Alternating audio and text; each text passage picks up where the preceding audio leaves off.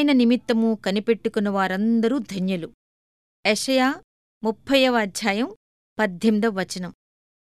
దేవుని కోసం కనిపెట్టడం అనే పదాన్ని గురించి మనం ఎన్నోసార్లు వింటూ ఉంటాము. అయితే మనం ఆయన కోసం కనిపెడుతూ ఉంటే మనం సన్నద్ధులమయ్యేదాకా ఆయన కనిపెడుతూ ఉంటారు. కొందరు అంటూ ఉంటారు చాలామంది నమ్ముతూ ఉంటారు కూడా. ఏమిటంటే మనం అన్ని విధాలుగా సిద్ధపడిన వెంటనే దేవుడు మన ప్రార్థనలకు జవాబు ఇస్తాడు అని. దేవుడు వర్తమానానికే దేవుడు అంటారు వాళ్ళు. ఆయనలో భూతకాలానికి భవిష్యత్ భవిష్యత్కాలానికి గాని చోటు లేదంటారు. ఆయన చిత్తానికి లోబడటంలో అన్ని నిబంధనలను మనం పూర్తి చేయగలిగిన వెంటనే మన అవసరాలను ఆయన తీరుస్తాడు అంటారు.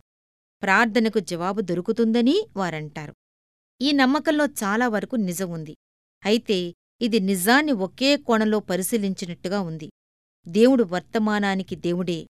అయినా తన వాగ్దానాలను తనకు అనుకూలమైన సమయంలో ఆయన నెరవేరుస్తూ ఉంటారు. దేవుని ముందు ఉంచిన ప్రతి విన్నపము భూమిలో వేసిన ఒక విత్తనము లాంటిది. మన అదుపులో లేని శక్తులెన్నో అది ఫలించేదాకా దానిపై తమ ప్రభావాన్ని చూపిస్తూ ఉంటాయి. విసుగు పుట్టించే పనులు మానేసి సుదూర తీరాల్లో సేవ చెయ్యాలని విశాల పదంలో నడవాలని ఆశనాది యేసు అన్నాడు నా సమయమింకా రాలేదు. పొలాల్లో విత్తనాలు చల్లాలి అడ్డంకులులేని స్వేచ్ఛా జీవితం గడపాలి తోటి పనివారితో చెయ్యి కలపాలి. యేసు అన్నాడు నీకు వేరే పని ఇచ్చాను అని.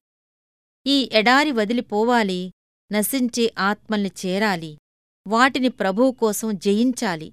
ప్రభు అన్నాడు ఆ పనికి నిన్ను పంపలేదని.